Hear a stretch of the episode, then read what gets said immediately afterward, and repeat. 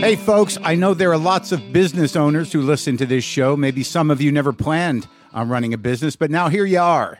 One thing you've always got to keep in mind is how much you're spending on your operating costs. That's one of the first things we had to keep in mind with W T F. And with things costing more today than they did when we started, you want to keep your expenses down. To reduce costs and headaches, be smart and use NetSuite by Oracle, bringing accounting, financial management, inventory, and H R into one platform and one source of truth. Reduce I T costs, cut the costs of maintaining multiple systems, improve efficiency by bringing all your major business processes into one platform, slashing manual tasks and errors. By popular demand, NetSuite has extended its one-of-a-kind flexible financing program for a few more weeks. Head to netsuite dot com slash W T F for more. That's NetSuite, N E T S U I T E dot com slash W T F. Lock the gate!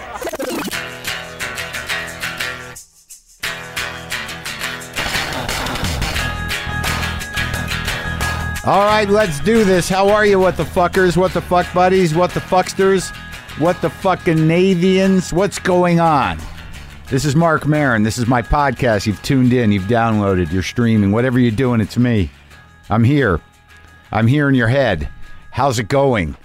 Uh, today on the show, uh, actor Michael Shannon.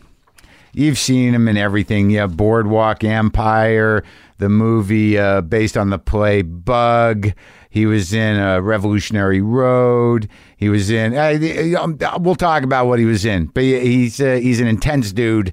He generally thought of as a a heavy, scary, but uh, but I had a very beautiful, thoughtful conversation with the guy. And believe me, I was nervous. I didn't know if he would talk. He doesn't seem like the guy. You watch him on screen, it's like, does that guy talk? Well, he does, and uh, he, and he, he's a he's a real actor with a real. Uh, A real sweet, uh, you know, intense story uh, about, you know, getting to where he is and his thoughts on things. Uh, it's been, what, however long it's been since I told you I took the Twitter off my phone. Now, I mean, some of you were, you know, quick to jump on me when I go on on my computer and say, like, ah, I thought you couldn't stay away, huh? I, baby steps, man. Baby steps. But I will say this. Yeah, I've been off it for a few days. Like, what is, I don't know, however long it's been, four or five days. I'm halfway through a novel. Uh, I'm looking at people, and I'm looking at them hard, and I'm and I'm thinking about things at the pace that my brain naturally operates on. And uh, it's a welcomed, it's not even a distraction. It's a fucking revelation. You don't realize how much your brains get zapped, you know? I had this fantasy that, that uh, Twitter and Facebook both decided to take a hiatus. They just shut them off. They they they shut them off for two weeks. They just said, "Yeah, we just decided we're gonna we gotta retool some shit." Whatever excuse. They're privately owned companies. They can do whatever they want, and they just shut down. And then all of a sudden, you're like, ah, you're sitting there fidgeting. You're like, what? I'm I'm all alone. I'm I'm I'm disconnected from the shitstorm. What do I got to do? Hey, who's that guy? Ah, uh, it's the, that's the guy that lives across the street. I wonder what I wonder what he's doing. I think I need to talk to him in person. I gotta. I don't even. Do I know how to do that anymore? Hey, hey, man, you all right? You all right? Are we all right? What are you gonna do? How you feeling about it? Yeah, can I? You want to have some coffee or something? What are you working on your, you need any help with that? What are you doing? You putting up a, what is that? Is that a, a, a te- you building a bunker? Oh, yeah, I can help out, I guess. Oh, maybe I should buy some stuff. Oh, man, oh, it's good to see you. I, I kind of don't want to leave yet. I'll tell you, man, I, I just started reading this book and it's fucking genius. Like, it's like it's been a long time to, you know, for me to just focus on a fucking novel and not drift. I mean, I, I realized when I started reading the book that I, I've always had that problem where I'll just read and my brain's doing another thing. But the eyes are reading, brain's not registering. And I'm like, oh, shit, I got to go back three pages because I was, uh, I was, uh, I was, uh, I was, I was winning something in my head. But, um, but I started reading The Sellout by Paul Beatty, and it, it happens to be one of the funniest, most genius pieces of satire I've ever fucking laid my hands on. It came, I, I, I'd love to talk to him. And uh, I, it's a hard book to even explain. It is so uh, lyrically and uh, uh, ling- language-wise, just so elaborate and so fucking dense and rich and hilarious. It just fucks with language and it fucks with his. It's it, I don't even know how to explain the book. It sort of turns the Black experience inside out. It's just an ongoing firework display of language and imagery, and it's fucking hilarious and poignant and resonant. And I'm only halfway through and I can't fucking put it down, but I'm just, the only reason that I made time to read it, because I usually read nonfiction. My buddy Sam Lipsight, you know, recommended it. It's elaborate. It is, it, there, it's no fucking holds barred, and it just turns it all inside out and dances. It's about a guy that, uh, sort of through a series of events, uh, a black dude, uh, through a series of events, you know, finds himself almost involuntarily uh, having a slave and, and trying to bring back a urban farm plot where he grew up in, in L A, out there in, uh, by, I guess it's by South Central. I, I'm, it's, it's in that area.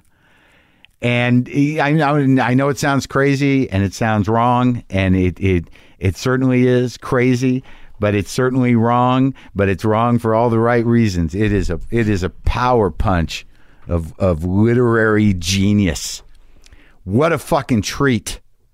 What a fucking treat to read and uh, fill your brain with something amazing that's provocative. And to talk to people. Yeah. Turn it off. Turn it off. A lot of it's an illusion. I do also want to say I had a, a whirlwind cross-country trek. I uh, I got back from Nashville, Tennessee this morning. I performed there last night at the T PAC Center at the James K. Polk Theater, and it was fucking spectacular. Great audience. Got about nine hundred people out, and uh, I just, I tell you, man, and uh, people who listen to this show know this, that, you know, over the years, you know, I've developed a, a fairly uh, uh, loving relationship with the South, you know, having been sort of uh, narrow-minded about it in the past. You know, I started going down there, different parts, uh, and uh, just seeing that part of the country, and, and I really, I really have, I always have a, a, a beautiful time down there, and I always have very nice people Uh, come out, and and I always uh, love eating down there. I love the way the place looks. But, you know, going down there, this is the first trip I've made post-election. I yeah, I was uh, I was nervous. I'm nervous anyways. And, you know, I'm flying on Southwest. Not great, but good, you know, if you do the early check-in thing. And I had that one first-class seat in Southwest where, you know, by the door, there's one seat that doesn't have a seat in front of it. And somehow I managed, even being A thirty-six, to get that seat. So I was like, things are working out all right. As we're flying in, man, and we're coming into Tennessee, you know, I'm looking out and I see the fall colors and I see all that dense, you know, Southern land. And I'm like, hey, man, that's, that doesn't look like Twitter. That looks like America. And I'm, and I'm going to perform in a great old city. I stayed at a beautiful hotel right across from the venue. This kid opened for me, local guy who uh, my buddy Nate Bargatze uh, recommended, Josh Wagner. And I'd never met him before, young dude, for local. Nate picked me up at the airport, eased me into it, quelled my uh, my uh, nervousness. Um, uh, I love Nate, and we got to we got to talking, and we went and had some lunch.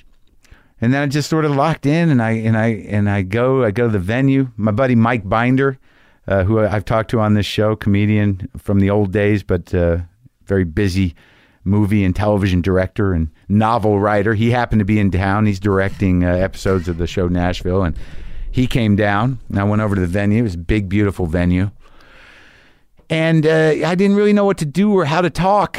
You know, sometimes that happens to me. I, I know you doubt that. But uh, you know, I usually have to speak my feelings and speak my mind and speak my fears and and speak my uh, my anger to in a relative degree, so it doesn't seem detached or strident or or bizarre, but I do have feelings. And, you know, we yeah, be, Americans are going to have feelings, and and feelings are running hot. Obviously, you know, not everyone who voted for Trump is a racist, misogynist nutbag, but but there are those within it. And I know we're all Americans, and I get that. But there just comes a point where the even dudes I know who are Republican, voted party line or whatever, you're like, all right, so, okay, I get, I, you did that. I understand, you know, what our relationship is now. You know, it's troubling, but, but you know, I've known you a long time. And then, you know, if they're like, come on, man, we're we're all Americans. This shit will sort itself out. Come on, we all love Tom Petty. We all love Tom Petty. We, you know, we like barbecue. You know, I mean, we, you know, you, every, you know, I, I like a, a burrito occasionally. You, you do too, right? Well, yeah, yeah. Well, so it, let's just let's just be Americans and, and work through this together. I'd I'd like to believe that's possible. But what about that guy? What, that dude? He he likes Tom Petty and burritos. Yeah, but he thinks all Muslims are terrorists, and uh, he doesn't think gay people should get married. I know, man, but I mean, you know, he's still yeah, he likes burritos. He likes burritos and Tom Petty. I listen to Tom Petty with that guy.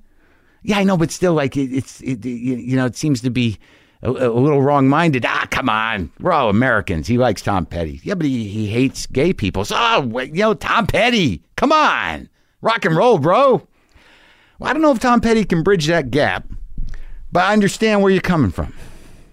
And uh, it's going to be, it's going to, there's going to be struggle.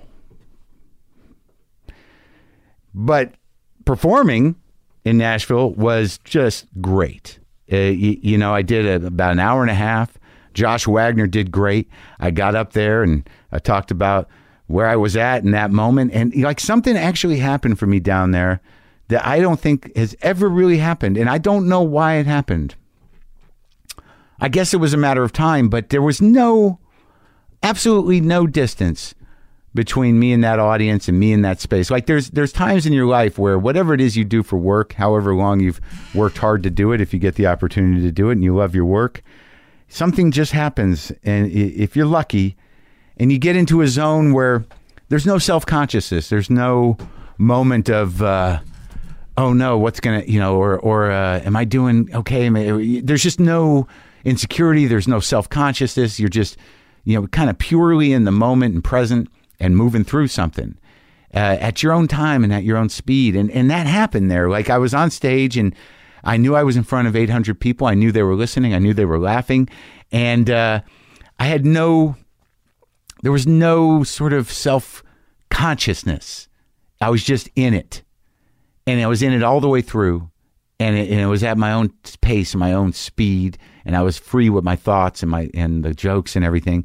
But it was just so whole. It was like, you know, it was almost like a moment. Like I know Carnegie Hall happened, but I kind of had to fight my way into being present there.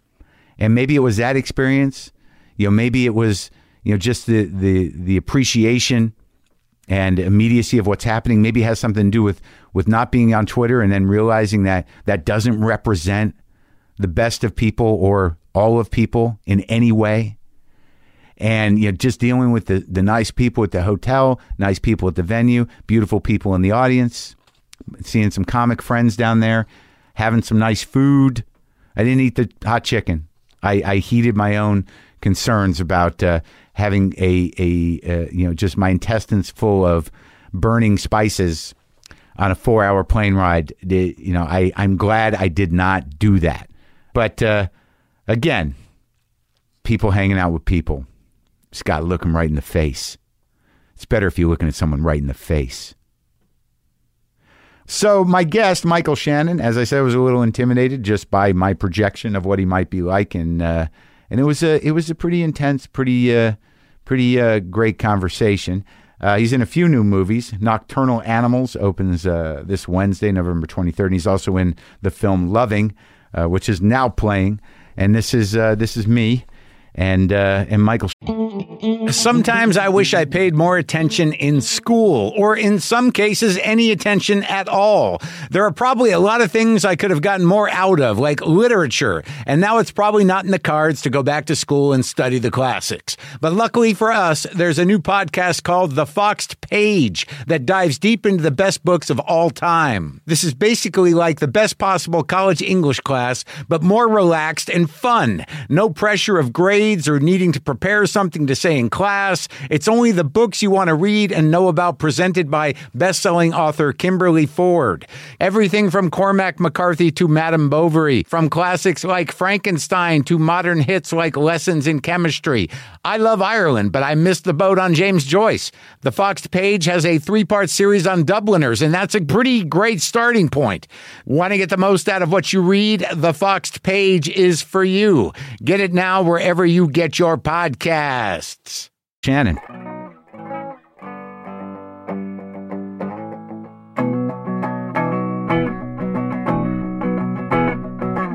Do you live in town? I live in New York City. So you're just here for a little while? Yeah, I got here on Wednesday. Yeah? Yeah. How, do you like coming out here?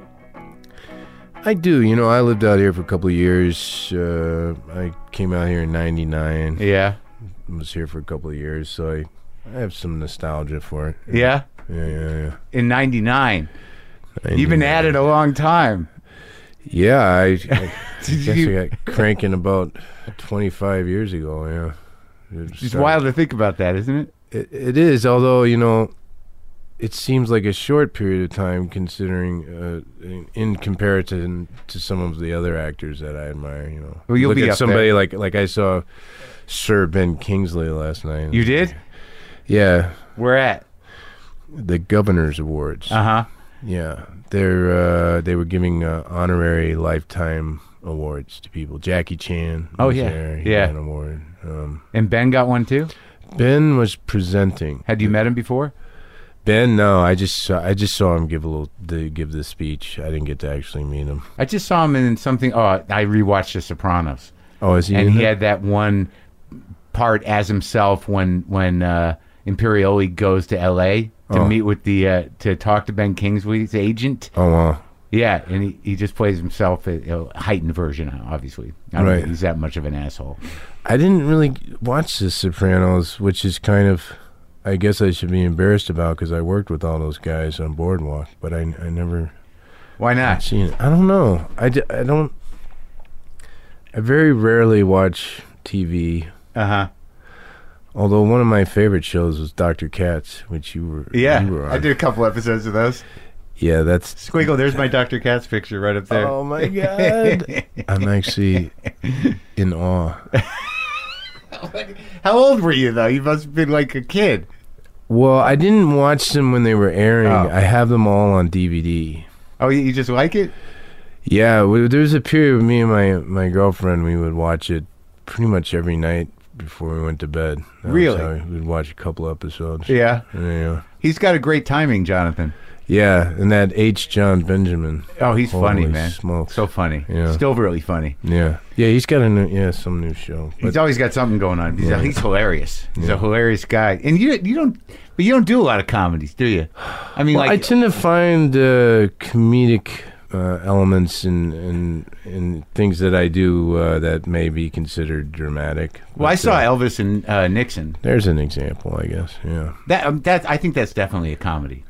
Yeah, it's kind of all over the place. I mean, at the end of the day, it's kind of trying to recreate one of the stranger events in United States history, I would say. I thought it was pretty amazing. I, you know, I thought that you, you, you know, to take on Elvis is no easy feat. Oh, it's horrifying. I, I, I didn't think it was a good idea. It was um, this producer, Holly, yeah. Holly Wearsma. I had worked with her on Bug, uh-huh. and she every once in a while she'd say, you know, you should really play Elvis. And uh, her husband at the time, Cassian, uh, Cassian's brother, Carrie Elway's the actor. He was... Uh, I know who that guy is. Yeah, yeah. He Princess was, Bride? Exactly. Yeah, yeah. He was writing the script about Elvis and Nixon. He said, and Holly kept saying, you got to do it, you got to do it. And I was like, ugh. Yeah. I, you know, I just didn't feel comfortable because I, I, I didn't really know a lot about Elvis. But, yeah. Uh, yeah, she talked me into it. I'm I'm really glad I did it. Why? Um, Because Elvis is a fascinating person, like beyond just the, you know, icon, uh-huh. cult- cultural icon he is. And, um, you know, in the movie, you, you see his relationship with a fella, Jerry Schilling, who yeah. was one of his best friends. Um, that's a real relationship. That's real. Yeah. yeah. And Jerry, I met Jerry and spent a lot of time with Jerry. And Jerry and I went to Memphis, and he showed me all the things you would want to see if uh, you yeah. were playing Elvis. Uh-huh. And, and Jerry kind of gave me his blessing and and said he was very interested to see what I was going to do. He believed that I would maybe go beyond the surface, uh-huh. uh, the caricature of it, and because you know he, he, he has a lot of love for his friend. He misses his friend, and he and he thinks his friend Elvis is kind of an un- misunderstood human being. Oh yeah, uh, yeah. In what way specifically? Well, you know, he says Elvis died of a broken heart. You know, uh-huh. he. Uh, Elvis was a very serious artist. He wanted, he really loved acting, and he wanted to be um, taken more seriously as an actor. He he got caught up in a lot of contracts and things. He wound up doing things that other people wanted him to do. Yeah. And uh, if he was left to his own devices, he might have pursued some different, you know, path. Right. Yeah. He was a very spiritual person. Yeah. I would have never guessed in a million years, but, you know, um, his favorite book was Siddhartha, which I had actually never read, but because I found that piece of information, I said, well, I guess I should read Siddhartha. I never read it. Yeah. How I, was it? It's beautiful. But I, uh, you know, half the time as I was reading it, I just imagined Elvis like sitting in a chair reading this book, and and it kind of blew my mind. But you know, he was always looking for peace. Yeah, he, he wanted peace, and um, you know, Jerry said even though he was one of Elvis's best friends, he could only understand Elvis up to a certain point because it was a very lonely. Elvis is a very lonely thing to be. Yeah. There's nobody else that really can comprehend what it was. So, anyway, he said, I, I think you might be able to pull it off. And so. how, how close were the the events? Because I watched it on the plane, yeah. and, uh, you know, I, you know, I like Elvis like everybody else, but both you and Kevin Spacey somehow were able to, you know, transcend caricature. Yeah. And, and get into the humanity of these guys. I mean, you know, one thing you don't want to do, having not any real memory of either of them, because right. I'm fifty-three and I, you know, I was a kid, but you know, we've been taught that you, you, you know, you're not supposed to look at Nixon as a human being, and then and then you start to think like, well, how I don't never I never even thought about the humanity of Elvis. Right. So, and you both were able to do that in a fairly warm and comedic way. Oh, thanks. Yeah, it's you know, it's it's fascinating because. It's a real event. It really happened, and yet the conversation that between Elvin, Elvis and Nixon when they were alone in that room, nobody knows what they talked about. So that's all fictionalized. Yeah, there's no document of that. There's no recording of that. Uh-huh. Um, How long did it go on for? You know, it wasn't. Uh, it wasn't too lengthy. I yeah. mean, it, it was a strange thing for the president to do during office hours. Right. So it couldn't be like uh, an all day long thing, but. Uh, It was, I mean, uh, probably a little bit longer than it is in the movie. Yeah, but um, it's just a really unusual story. I, I'm it's very glad funny. I did it. Yeah, it was good. And Spacey, I thought, acted the shit out of that thing. Yeah, he was really impressive, particularly because you know he he did his whole part in five days. Uh huh. And we started with the oval. We started basically with the end. Yeah. With the the meeting between yeah. us, which is. It's kind of crazy sometimes how you have to do that. How yeah. you at the first day of shooting, you're jumping into the climatic scene of the movie. You're like, well, I don't even know what I'm doing yet, and here we are. But uh, he was so prepared and um, and really gracious and easy to work with. I was nervous, you know. I had never worked with him, but uh, were you a fan? Oh yeah, yeah, yeah. yeah you know, he's a good he's, actor. Yeah, he's been around. He's been killing it for a long time now. So, yeah. so where now? Where did you where did you grow up? I was born in Lexington, Kentucky, and horse I, country, sort of, kind of, yeah. yeah. On the outskirts of Lexington yeah. are a lot of beautiful horse farms, and of course we have the Keeneland racetrack, which I prefer to Churchill Downs. Yeah, secretly, well, not secretly, no. But did you, um, did you go there a lot? We would go there sometimes. They had a real good uh, breakfast you could get there. So oh, yeah. you go on the weekends and... Uh, the whole family? Get your biscuits and your eggs and then yeah. go watch a couple of races. Yeah, I mean, my mom... It would be with, like, my mom and maybe some of my younger siblings. Um, How many you got? Well, with my mom, um, she had me, and then she had two girls and a boy after me uh, with some other dude. Uh Not not my father. This, yeah. This guy, uh, Big Mike, is yeah. what we call him. Because I was Little Mike, I guess.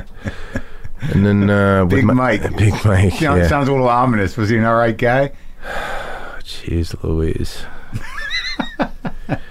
we weren't...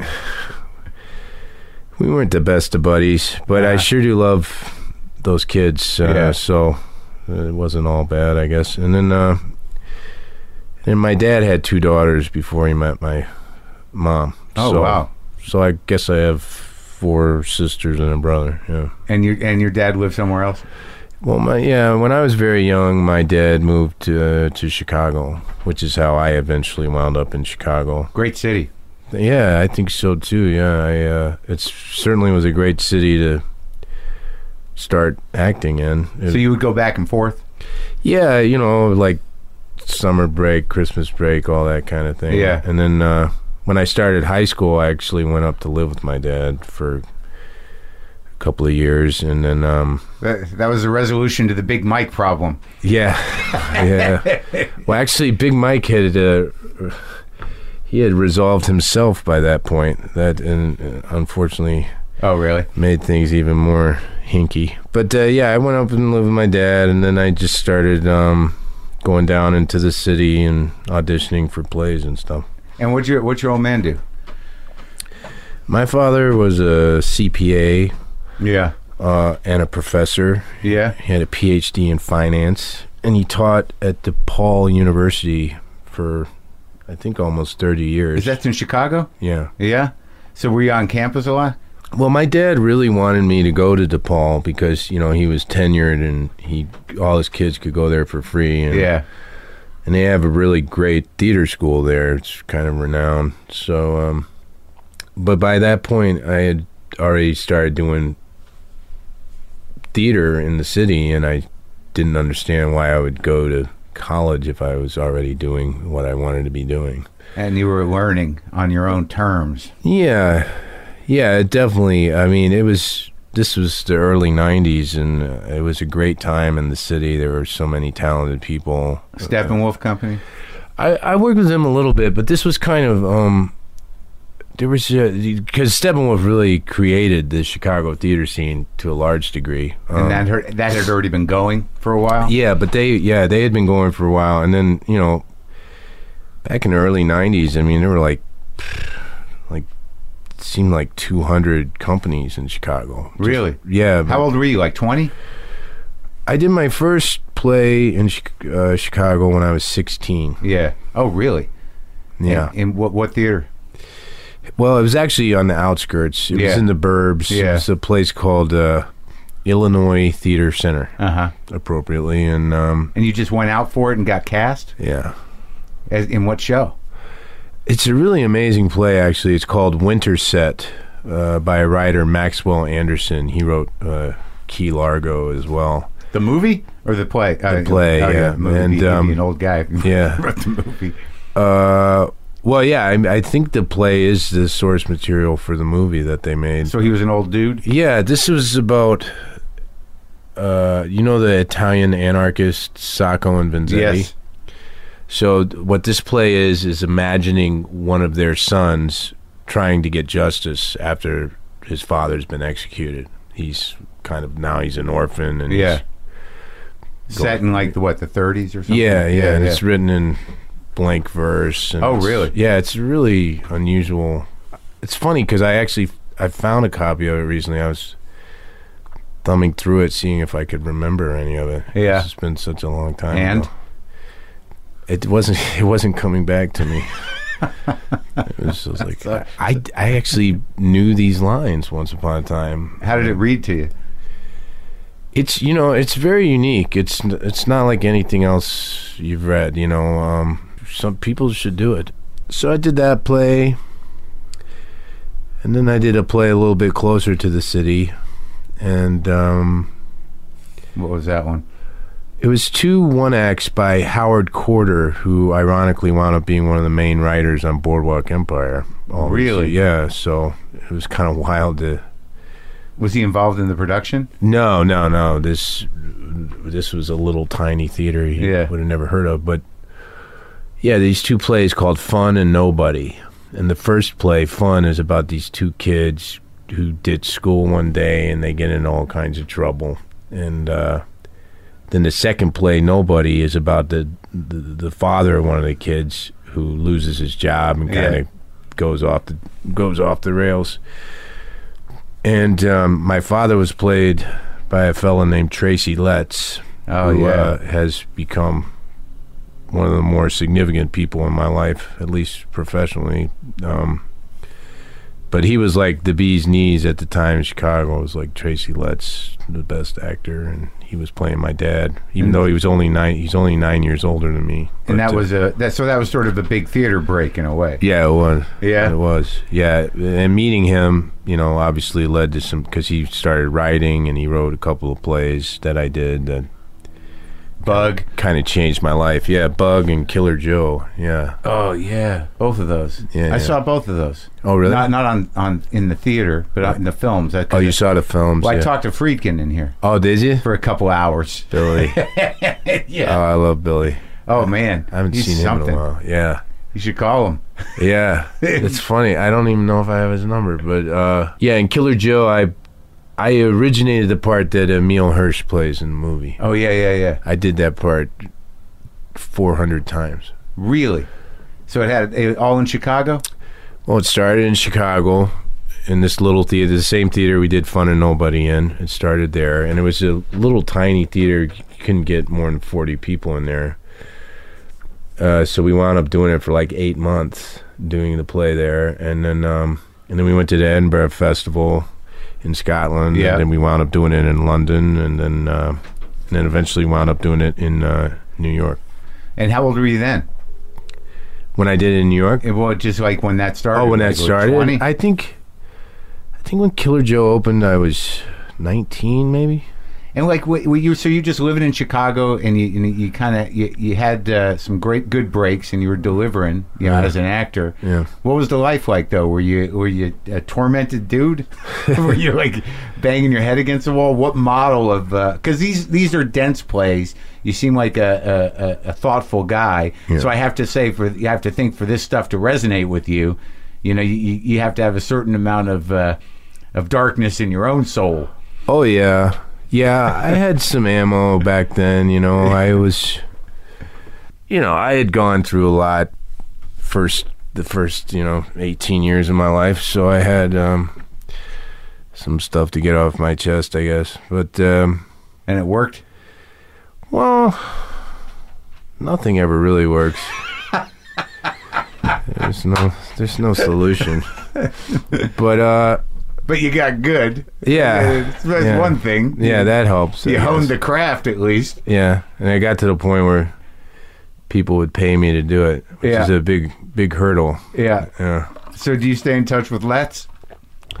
Oh, yeah. We were just, um, we had a lovely little texting conversation uh, the other morning. Yeah. Um, I mean, we're hardly ever in the same place. Yeah.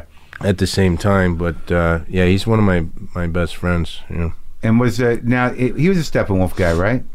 He's definitely very much a Steppenwolf guy right now. He's uh, yeah, he's joined the company and and they they do his plays and um, they're doing one of his plays this season, I think, a, a brand new play of his. But he's also, you know, he's worked with us. A lot of other people too. Oh, he's acting now too. He's. I think I saw him in that new show, Divorce. On yeah, H B O. He's in Divorce. He's, he's great. He's been in a lot of great movies. Yep. This last season too, uh, Wiener Dog, Christine, and Indignation, yeah, which is yeah. cool because he, when I first came out to L A, he was living here, and he he couldn't get arrested. He was like, what do I... And it was hard for him because he was in Chicago. He was kind of a, a legend for his yeah. stage work. And but that's the thing about L A is you can you can be great and come out here and just kind of fly into the window. You it's know? Like yeah, Barton Fink. Yeah, it's been exactly. going on for every every yeah. for every for years. Yeah, right. Like in Chicago though, were you were you going to theater?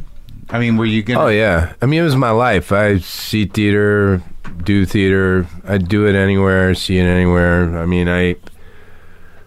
Started a little theater company, um, did plays in the you know basements of coffee houses and you know oh yeah anywhere you could put some folding chairs and a couple of clamp lights, you know.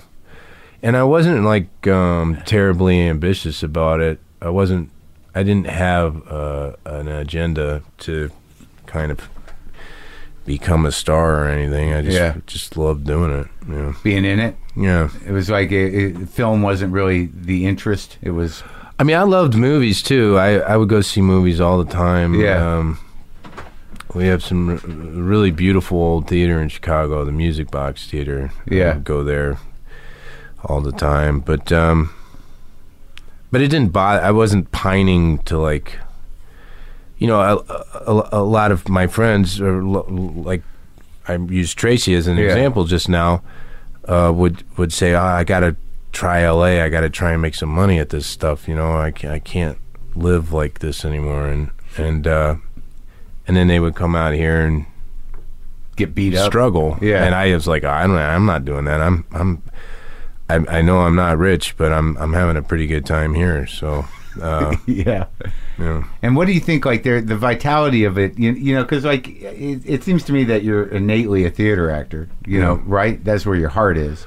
Yeah, I love the theater. And the the intensity of that, like the connection of that, I, I guess, is something that is not like anything else. Can be, yeah, uh, yeah. I mean, I just finished doing last year, uh, Long Day's Journey into Night. Oh my God! On, on Broadway. Yeah. With Jessica Lange, Gabriel Byrne. How was that? It was, I mean, it was heaven, you know, and it's and it's hard as shit. I mean, you just like, you know, you go in for those Saturdays where you got two shows, you know, it's a four-hour play about a family that's basically falling to pieces. And, um, and you're like, I don't know how I'm going to get through it, but you get out on stage with those people and, and that dialogue and... It's just the biggest rush in the world. Yeah, I, that was sort of like uh, Tracy's play. What was it, August? What? August, Osage County. Yeah. I saw that on Broadway, and I, I I thought that thing was devastating and, and hilarious. Yeah. He's very good at devastating and hilarious. Yeah, Tracy's got a... I mean, like, for example, when you asked me earlier about comedy, yeah. there's there's a lot of comedy in what no Tracy doubt. writes, yeah. but it's, you you know, I don't tend to do, like, straight-up comedy where there's... nothing else involved. Uh, I, I, I honestly I like it all to have a little bit of everything. Yeah, it's, to me, it's like it'd be like going to a salad bar and just getting lettuce. Right, I mean, you just want to yeah. get. You want some depth, a little yeah. range. Yeah, yeah. Well, you did what? You worked with my friend Bob Odenkirk on that movie. Oh yeah, Let's Go to Prison. Yeah, yeah. that was a hoot. That's a that's a pretty silly movie. That was a very silly movie. I mean, and I had to. I, there's no way I could take that seriously at all. I was right. playing a skinhead, so I wasn't.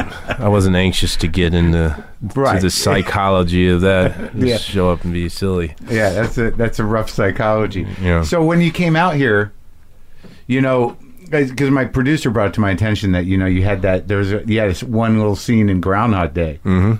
and that was they're like, making a musical of Groundhog Day. I just saw this in the New York Times. A full-page ad yeah. for Groundhog Day, the musical. I was like, oh, I wonder if my part will be in there. Will he get a little song? Have you ever yeah. done musicals? Well, when I was in high school auditioning for stuff, yeah. uh, I would get little, like, I'd be in the ensemble. You know, right. Kind of doing the lame dance moves in the background or something. Uh-huh. Or sometimes I would play in the pit because I'm uh, a musician too, so I'd play the bass and the Your bass and, player. Yeah, at the time, yeah, I was yeah I was playing bass there. So, but since I left school, I haven't done any musicals. No, no. How about music? Well, I have a band. Yeah, uh, that I uh, unfortunately lately I haven't been really able to put much into, but uh, but we exist. Um, you play bass?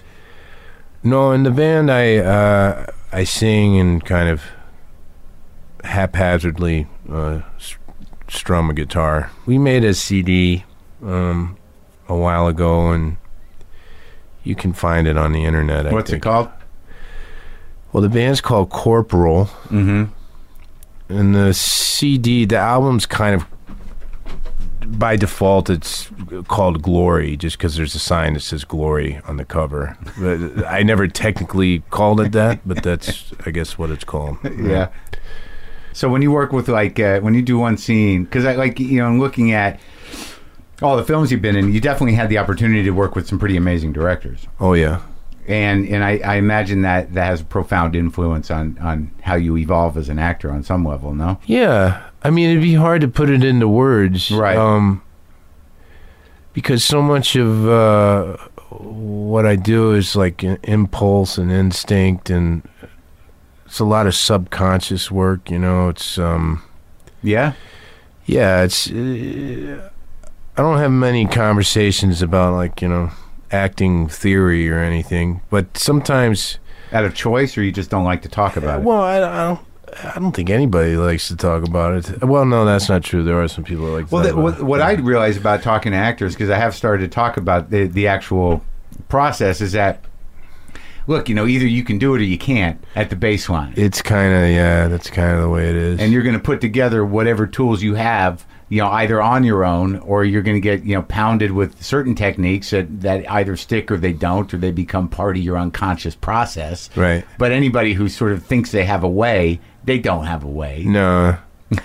No, I think somebody, I heard recently some, like Anthony Hopkins kind of yeah. broke it down that way. He said, people have been asking me my whole life, you know, what's your technique? What's your technique? He's like, I can't explain my technique to you. I don't. He's like, I think about it. I mean, you think, you know, and it sounds kind of cliche, but it really is like kids playing. I mean, you go in and you put on your, your costume and you look in the mirror and you're like, oh, I'm gonna, I'm gonna be this person today. And yeah. What's what's this person doing today? What are they, what are they trying to accomplish? And then yeah. you go out and you try to accomplish it.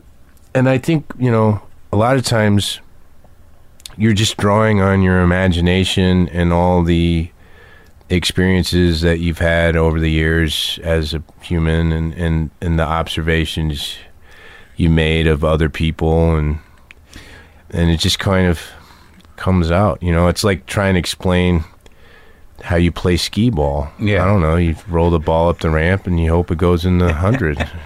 But also when you're, I, I have to assume that having done all that kind of basement theater and bigger theater, and then being on stage, you know, on Broadway and O'Neill shows, that, that the engagement, you know, once you're locked in, yeah, that the emotional engagement, the ability to do that. Well, yeah, that, that kind of uh, communion with other people. Yeah. It's fascinating because at the end of the day, you don't necessarily know the people you're working with super well. Uh, like, we didn't spend a lot of time together socially during Long Day's Journey in the Night. Um, yeah. And yet, you're able to get to such an intimate place. And with a play like that, I mean, that material is full of um, of longing and despair, and, and, and, and the despair of people that desperately love one another but can't help but harm one another. And that's yeah. such a universal thing. I mean, it's not easy to do, but it's not complicated. It, you, you know, if and you just, I just find myself always saying, well, how does this relate to my experience, my life? And I can draw the parallels, and then and then uh, jump into it, you know? Yeah, and even like even in the new movie, the uh, the Nocturnal Animals, there's like that first scene with you. There was some very specific choice to question that guy's masculinity. Yeah, yeah, yeah, and yeah. It, and it was a really, you know, uh, very startling turn. Yeah, you're right out of the gate. You're like, why, why, why would you do that? Yeah, well, and it's, you know, it's really mean because I think at that point everybody's feeling pretty sorry for Jake. I mean, yeah. he's, Jake's character's gone Jake through Gyllenhaal, some, yeah. yeah he's, Tony's gone through some pretty uh, gruesome stuff there. So he kind of just needs a hug. Yeah. And then and then I show up and I'm like, it doesn't sound like you handled this very well. So that's, again, that's comedy, right? That's, to me, that's funny. Like, I mean, it's also disturbing and gruesome, but it's there's comedy in that. Oh, know? Definitely. Yeah. That that movie's definitely not a comedy, right? But but there is definitely that moment. Yeah, yeah. It's a very intertwined, uh, emotionally compelling thriller. Yeah, in a way. I get very I get very anxious watching movies like that. But oh, but yeah. This one, you know, because of the two tiers, the two different narratives going on, yeah. It was good. Yeah. You know, when you start dropping into her life, and it was good, man. And you were oh. great. Oh, thanks, Mark. Yeah, I, I was. Uh, It must be fun to play Texan. Yeah, Bobby's just, I just love the guy. I mean, um, you know, I'm a big fan of like Jim Thompson novels yeah. and things like that. And yep. To me, he's just, he's out of that world, you know, and, uh, and I just loved how the combination of his innate sort of nihilism, but the fact that he couldn't help but get drawn into to Tony's dilemma and try and help him and care about him and and do something to help him feel better, even though ultimately it's probably not going to make him feel better, but at least, you know, he tried. And it's compounded by, you know, he's got a chronic, you know, he's dying. Yeah, yeah. Yeah, yeah. That is, yeah, that is like Jim Thompson character. Yeah, yeah. These characters that you do, like I've seen, like The Iceman is one of those movies where you're like, that you played a real killer, yeah. a real dude. Yeah. But we, he was dead by the time you made the movie, or he wasn't he? Yeah, no, I never, I never got to meet him. I, I, I and from what I heard, I probably wouldn't have been brave enough to sit in a room alone with. I heard he was very um, a hard person to be alone with uh-huh. in, a, in a room. But I did meet his kids, which is really interesting. They came to the premiere. What's his uh, name? Richard Kuklinski? Kuklinski, uh, yeah. yeah, Richard Kuklinski. Savage. Yeah, but this was the thing, and the point I was going to make is that, you know, and really what drew me to that story in the first place is that despite um, his um, pathology, which was obviously very dark, he still longed to have um, a family. And he was trying, he, he was trying to have love in his life. Like he wanted, he he wanted to have a, a good life, and he wanted to have a family, and he wanted to be loved and to love other people, and yet do this horrible stuff at the same time. He was a contract killer, right? Yeah, yeah, contract killer. And and you can see that, like when his kids are watching the movie and they're there and they come up to me and they're like, yeah, yeah. You know, good, good job. You know, it's funny. It was like, you know, that's my dad. That was my dad. You got it. And I, and I loved him. You yeah. know, and they loved him, and yeah. he loved them. And it's, it's that's, if that component hadn't been in the story, I don't think I would have been interested in doing the movie. Because then he would have been. Uh, it just would have been one dimensional, irredeemable. I mean, yeah, well, and we have so many movies of people just running around killing people. It's not. I don't think it's something we're missing from our culture necessarily. People killing each other? Yeah. Or in movies, movies about yeah. both. In movies or real life. Yeah. yeah. I'm trying to remember. I, I saw Mud. Mud was at the Matthew McConaughey thing.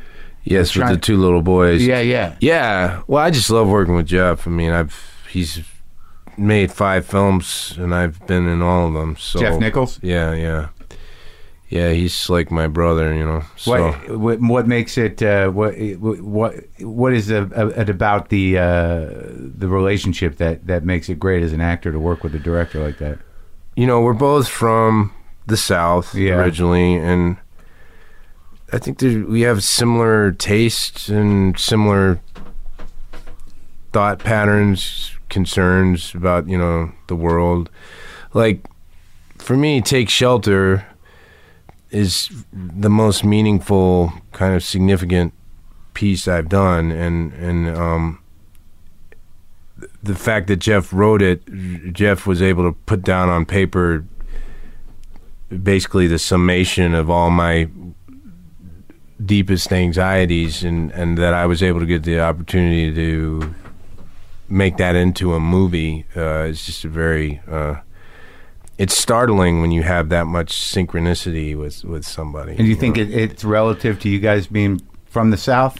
I, you know, that's part of it. Part of it's just dumb luck, you know? Yeah. I mean, um, I mean, Jeff's... Uh, You know, I, he's got qualities that I, I think anyone would admire. Uh, he's a really hard worker. He's really intelligent. He's uh, he's very uh, he is, he stands by his convictions. Uh, he's not afraid to walk into any room anywhere and say what he wants and how he plans to go about getting it. And uh, but he's also very uh, kind. Uh, he's not a, a bully or anything. And um, I don't know. And that and, and that movie's about doom?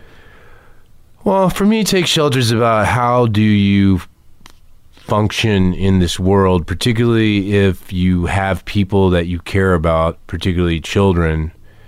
You know, the, the, the storm that's coming is like a, it's a metaphor. It's, you know, there's always a storm, some sort of storm coming. There's right. something horrifying happening that you're not sure you're going to be able to protect your children from.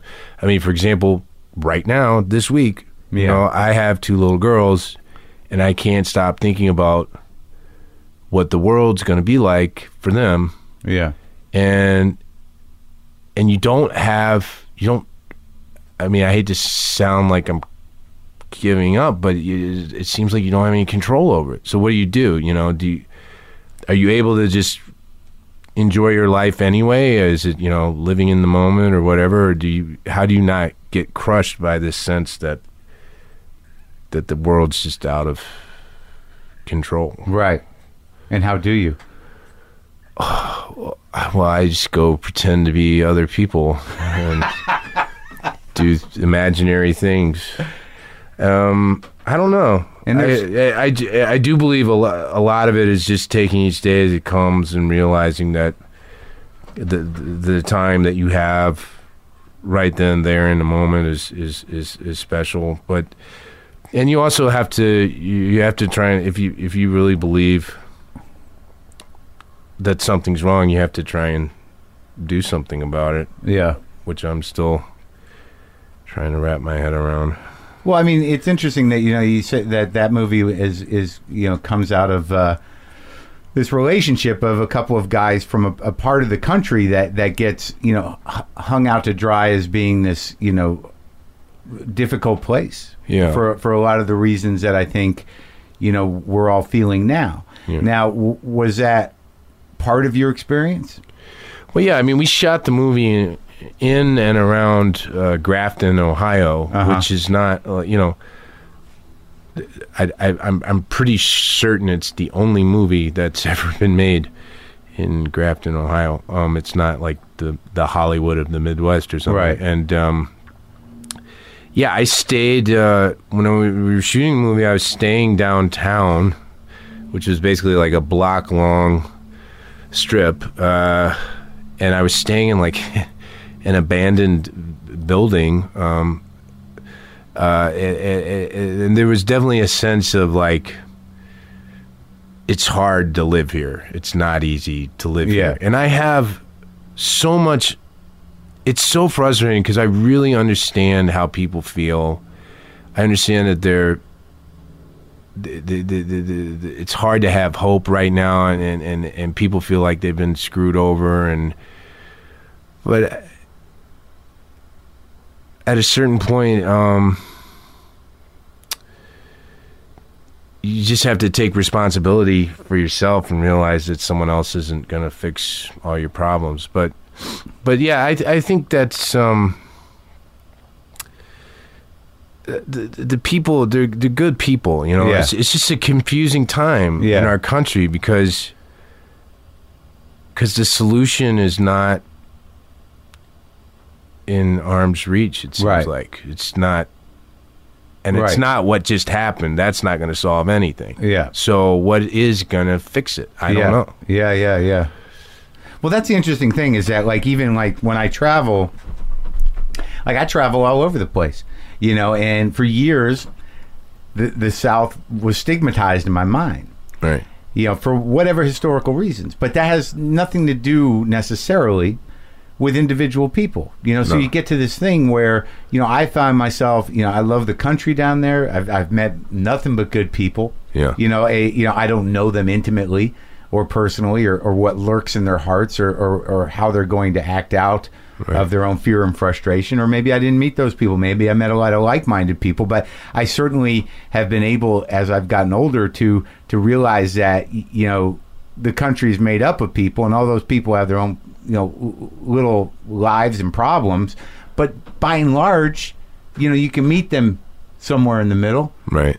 You know, and it, it becomes very, you know, frustrating when you see masses guided one way or the other. That right. you know, people are, are their their ability to just sort of like, you, you know, at least appreciate that we all share something becomes shattered. Yeah. Well, and it's just not. There's a weird thing happening right now with how people are understanding the world and kind of creating their own identity. You know, because it used to be that these places are, you know, you can say the South or the Midwest or whatever, yeah. you, that it would be fairly isolated, right? And, and um, but there's this weird combination of uh, being isolated and yet being inundated through technology by like everything that's happening yeah. in the world, and this false sense of like, oh, I understand, right? Because I'm getting all this information all the time. I get it on my internet and my T V.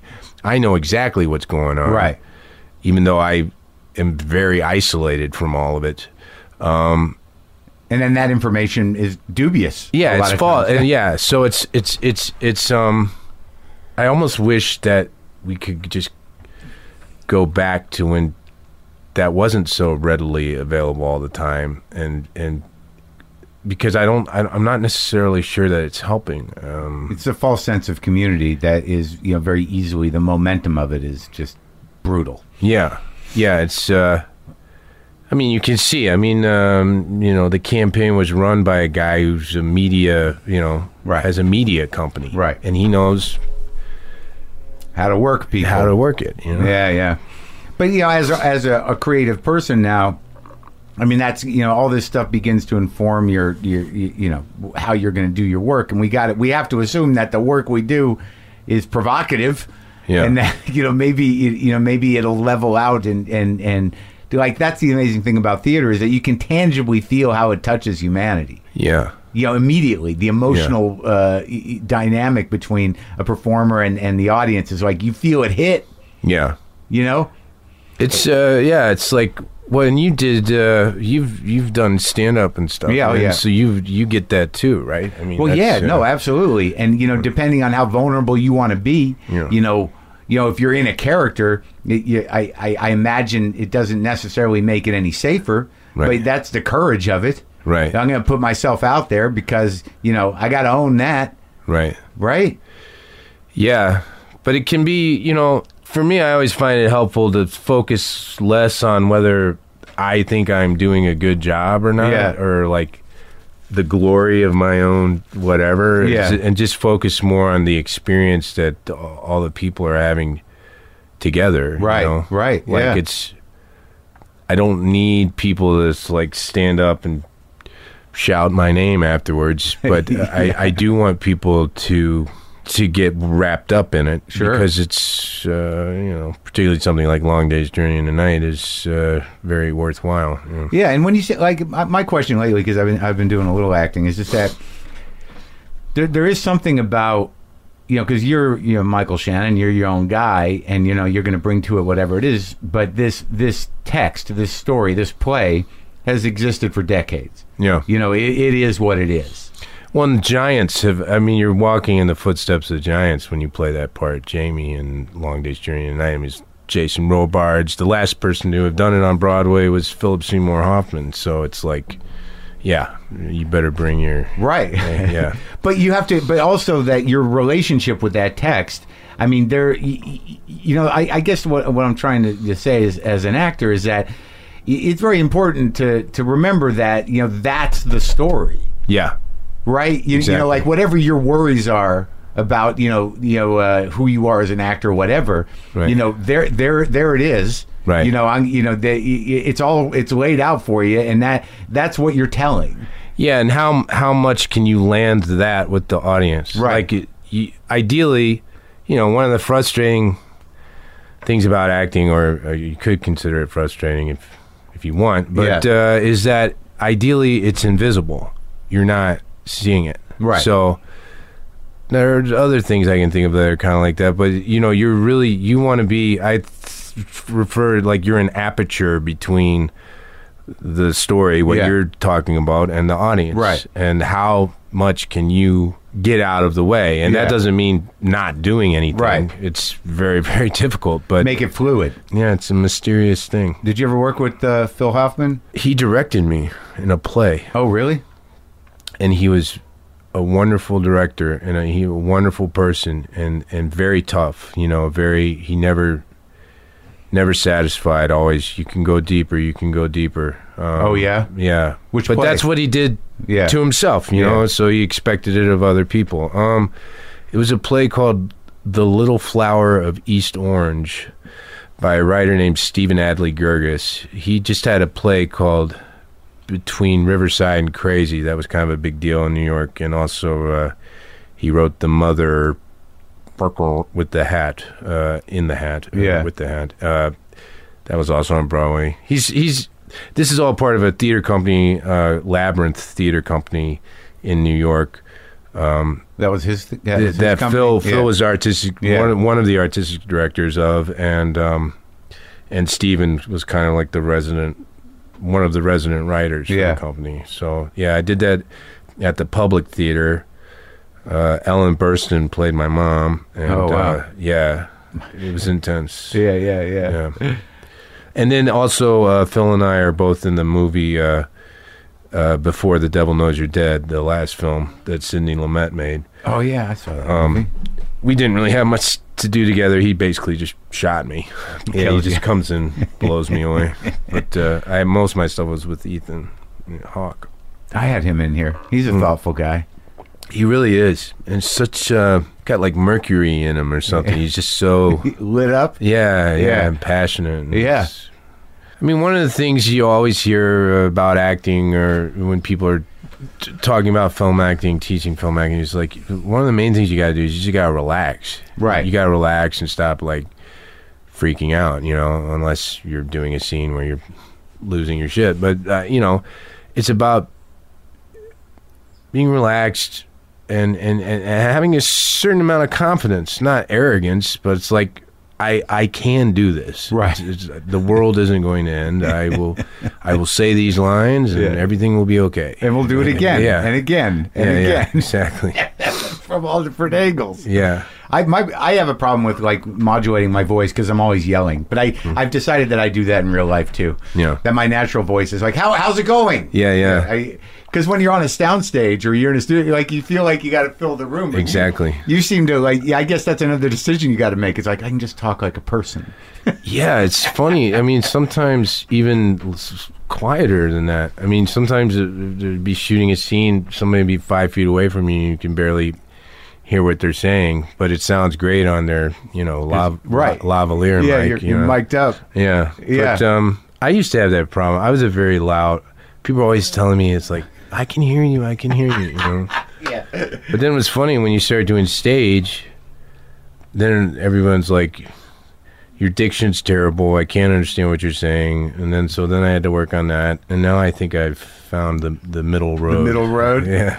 So what was it on um, Boardwalk Empire? How was um how was it to work in a period piece for that long? It must have been kind of brain bending after a while. Well, you know, it was interesting just because I never really spent that much time there. You know, um, outside of Steve, and even Steve towards the end, uh, Nucky was not uh, uh, uh, around every day. Um, but, you know, like, it would take six months to shoot uh, a season of Boardwalk, and, yeah. and and you'd be there maybe twenty, twenty-five days over right. a six-month period. And it feels like you're a big part of the show, you know, uh, because of the storytelling or whatever, but you're just, it's not your everyday thing. So in a way, it's, what's tricky about it is you're just popping in every once in a while and popping back into that world, you know. Um, the design on that show was so amazing. That always helps. Yeah, it just got to the point where it was kind of like, he was just like an old buddy of mine. It was like, oh, I'm going to go see Van Alden today. And then um, at the end of the day, I said, well, see you in a couple of weeks. Yeah. You know. Bye. Uh, but it, it did not dominate my my life, really. How did you manage to come out of Chicago and not um like a, were you ever like a a, a manic yelling actor? Oh yeah, sure. I mean, th th yeah, that was part of the the vibe sometimes yeah. around there. But yeah. um yeah, my first review I ever got when I was doing that play Winterset, uh, yeah. the critic was like, "This guy thinks acting's waving his arms around and rubbing his forehead like uh, he's just." Oh God. And it was a guy, great critic, uh, Richard Christensen at the Tribune. Uh, but then he came and saw the next one, and he said, well, technically this guy's not so hot, but he's got something going on. Right? I have to concede there's something interesting about him. He's not waving his arms around in this one. Yeah, I, yeah, I just had to get some duct tape and tape him down. But Tracy, like as a director, because that stuff's very engaged stuff. Yeah. And, you, you know, I, I imagine he, he directed you a few times, right? Tracy? Yeah. Well, he, I, I would either work with him as an actor or a writer. He would never, never actually direct. Um, uh, when we did Killer Joe, it was a director named Wilson Milam. And when we did Bug, uh, well, Wilson directed first production of Bug, and then uh, Dexter Bullard. Uh, uh, Dexter Bullard, who directed Fun and Nobody, the play that I met uh, Tracy on. Those so, very intense. I mean, they're very like, you know, paced, man. Oh yeah, you know, and, and like, you know, it's just the the the sort of psychological movement, and then the actual physical movement, and yeah, the emotional yeah. movement. It's like boom, like yeah, you know, like just everything's blowing up all the time. And we would do the, like I said, we would, we would do these shows in very small theaters where um, there was no room for the audience to escape uh, from it, um, and we would do them as um, we really wanted it to seem voyeuristic, like, you know, what what you were getting the chance to see had nothing to do with you, and you you were basically, you know, the proverbial fly on the wall. Yeah, uh, that it would be happening whether you were there or not. Right. Uh, so, uh, yeah, I mean, I hear people to this day every once in a while. Uh, they, when I did Bug in New York, someone will come up and say, Uh, I still, I still remember that, you know, that feeling. He's, I've never been that tense in a th theater before. I've never experienced that. And you're like, perfect. Yeah, yeah. yeah we did it. Yep. and yeah. How did Friedkin direct that? Because I talked to him about it, and I yeah. tried to sort of push his buttons about digital versus film, right. you know, because he was very able to, you know, in his films to get something visceral. Uh, but he loves digital. He loves it. Yeah, well, it, it, it speeds up the process. Yeah, I mean, he seems to be definitely in the the school of, you know, let's get home, yeah. uh, which a, a, a lot of the, you know, more established directors are. You know, I mean, uh, Sidney Lumet was the same way. Uh, it was like, why stay here for fourteen hours when right. we can be done in eight hours, right? And then we can, like, go have a nice dinner or something. Right. Um, was it exciting to work with those guys? Yeah, it is. Because if you're working with somebody that you know is going to do a lot of coverage or a lot of takes, then, yeah. you, then the first take you do, you're kind of like, well, let's just see what happens, yeah. and um, maybe I'll learn something. But if you know, if you're working with somebody like Clint Eastwood, it's like, which I haven't done, but I've just heard it's you the, the one take, you know, unless something blows up, that's it. So it's a different kind of um and you know that going in. Yeah, yeah. So it requires, you can't just be like, let's see what happens. You have to, you know, it's more demanding. I right think, yeah. right and you and, but and also the, you're dealing with personalities too, I imagine. Yeah, because I, I I have to assume, having having talked to uh Friedkin for two hours, yeah uh there, there's definitely an intensity there. Well, he was very, you know, he, you know, he saw Bug, the play, and um, and he just loved Tracy's writing. And he yeah. loved he loved the production, and and he just really kind of, I don't know how to say this without sounding uh, ostentatious, but he was just like, you know what you're doing, like you know this guy better than, you know. because he had to fight to get me in that movie, because the the the financiers were like, can't, let's get a big movie star or something, and and I freaking was like, I'm telling you, you can get you, you can name any name you want to name right now, but you're not going to tell me somebody's going to do this, who's going to know how to do this more than this kid does. And you originated the role. Yeah. Yeah. So I owe Billy big time for that, because yeah. uh, he really went to bat for me. So what's these new movies coming out that are that you know? Uh, Nocturnal Animals is, is very it's great. It looks great. That guy Tom Ford, I didn't know much about him, but it seems like he's a kind of a came around to directing sort of sideways. Yeah, but you know he he's very respectful of the fact that. Uh, that people come together and help him make these films, and he knows that it's like a, a real uh, privilege. Yeah. And, and he takes it very seriously. Um, and he's a real student of, uh, of film and uh-huh. cinema. I mean, there's so many influences, obviously, all over uh, Nocturnal Animals. Um, right right out of the gate, it felt like a, a kind of a film noir movie. Yeah. Just by the look of it. Yeah. And that D P, Seamus McGarvey, is incredible. There's some... Some of my favorite shots of the sky are, I've ever seen in a movie are in Nocturnal Animals. He just really he used the sky so well. Do you feel like you're starting to get typecast or no? No, no, right. I don't. I, I, I mean, for me, it's like all my all these characters are they're different. They're just different folks, you know. I mean, I think um, because I am ultimately at the end of the day one human being. Yeah. That, uh, I don't know if I can completely disappear all the time. I mean, you're probably seeing some similarities, uh, but uh, for me, they're they're they're all different different folks. You just bring that you bring the uh, the, the intensity to it. Yeah. You are. I, I saw you on a plane once. Really? Yeah. Uh, I didn't say nothing to you. No, I fly constantly. Yeah, I don't remember what it was that struck me. I knew I was nervous. Oh, really? I saw you, and I'm like, God, Michael Shannon. And then, like, you know, I, I I don't remember if I was sitting in first class, or I know, I think you were, and I can't remember what it was. I, I don't know if you didn't have shoes on, or there was something, I can't remember.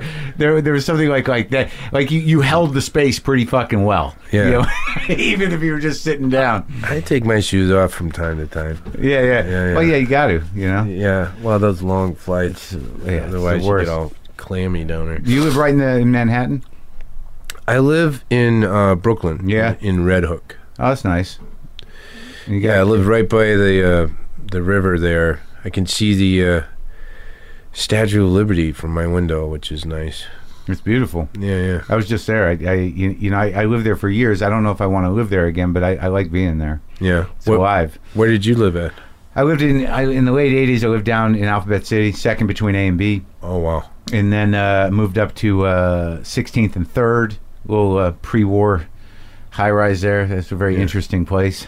Wow. And then I moved to Astoria for a pretty long haul. I never go to Queens. I was just talking about this the other day. I, I and I hear it's so interesting out there, but I, I loved just never it. Get. I and, and it was there before. I was there. Like I don't know if it ever really turned into a hipster enclave, but yeah. the amazing thing about Astoria was, you know, you get off that N train at uh, you know thirtieth Avenue, and it was just like all hours of the day. It was just like. Every kind of person in the world just buying vegetables. Like you, right when you get off, there's just these like three or four vegetable places, and there's just people there till like midnight. Right. You know, buying greens. You know, Greek people, people from Dominican Republic, people right. from you know uh, Middle Eastern countries. Then up on Steinway, there's that whole Egyptian block. Right. That you know, you just you just walk around the corner, and it's like I never even knew what Egyptian pastries look like. Wow. And there they are. It was just, it was it's a real melting pot. Oh, it. Totally, yeah, and I, yeah. I imagine it still is. Yeah, you know, I just, I just miss uh, the things I miss about New York is just everything's so alive, and you know, and all the food. Like you know, you go there. I used to go to the fish market across the street, and there's these three guys there, Italian guys. They've been running it as family business, and you just go. I didn't even need fish. I just go in to, to look at fish, right? Because it was there, yeah. And those guys were there, and yeah. I talk about fish for a few minutes. That's what I. That's what I like about. Are you a cook? I cook. I can yeah. cook. You know, I'm not a, I'm not a foodie kind of gourmet guy, but I can. Yeah, I could cook a fish. Yeah. Yeah. It's not always a happy event. But I've I've fucked up some attempts at soft shell crabs and, like you know, but like you know, just you know, nobody likes bluefish because it's you know, oily and smelly. But if you get oh, it, I love the, bluefish. Me too. Yeah. You get it the day of, it's the best. Yeah, yeah. And it's like a, it's like the it's like a pigeon fish. You know, no one gives a fuck about bluefish, but you can just go get it in New York fresh because it's all over the place. And I don't know, mackerel. Right. Yeah. So you cook? I I'm not very good myself, which is sometimes uh, inconvenient because I have a couple of kids. Um, it's just you and the kids? No, I mean, Ma's around too, but she's a great cook. But, you know, every once in a while, it's up to me to make breakfast. Or yeah, whatnot. yeah, sure. Yeah. How old are your kids? I have an eight-year-old and a two-year-old. Wow. So they're just you're just watching them become people. Yeah, apparently today they they went into the city. I know this won't help because it's a podcast, but I could show you. This is my eight-year-old daughter with a sign she made to go protest in front of Trump Tower. Oh, diversity makes America. America. That's sweet. Eight years old. She gets it. Yeah.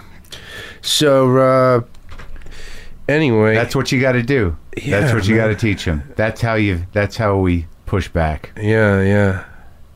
I miss her. I miss. I hate being away uh, so much, but um, yeah, they're becoming people, all right. And then the little one, the two-year-old, she's a real, she's a real powder keg. She's. I think she's going to be a rock and roller. Oh yeah. Yeah, yeah. That'd be all right, right? Yeah. She loves to dance and sing and, and beautiful. Yeah. That's got to bring a, a lot of joy. Definitely. It's so, great talking to you, man. Thanks, Mark. Thanks, thanks for, for having me. Yeah. Thanks for doing it. No problem.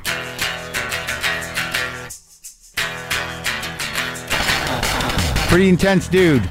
Great talking to him. Good guy. We hung out for a little while after. We we had, we talked a little more, connected, talked about art, the future, about being people. Let's keep it simple. Let's keep it simple.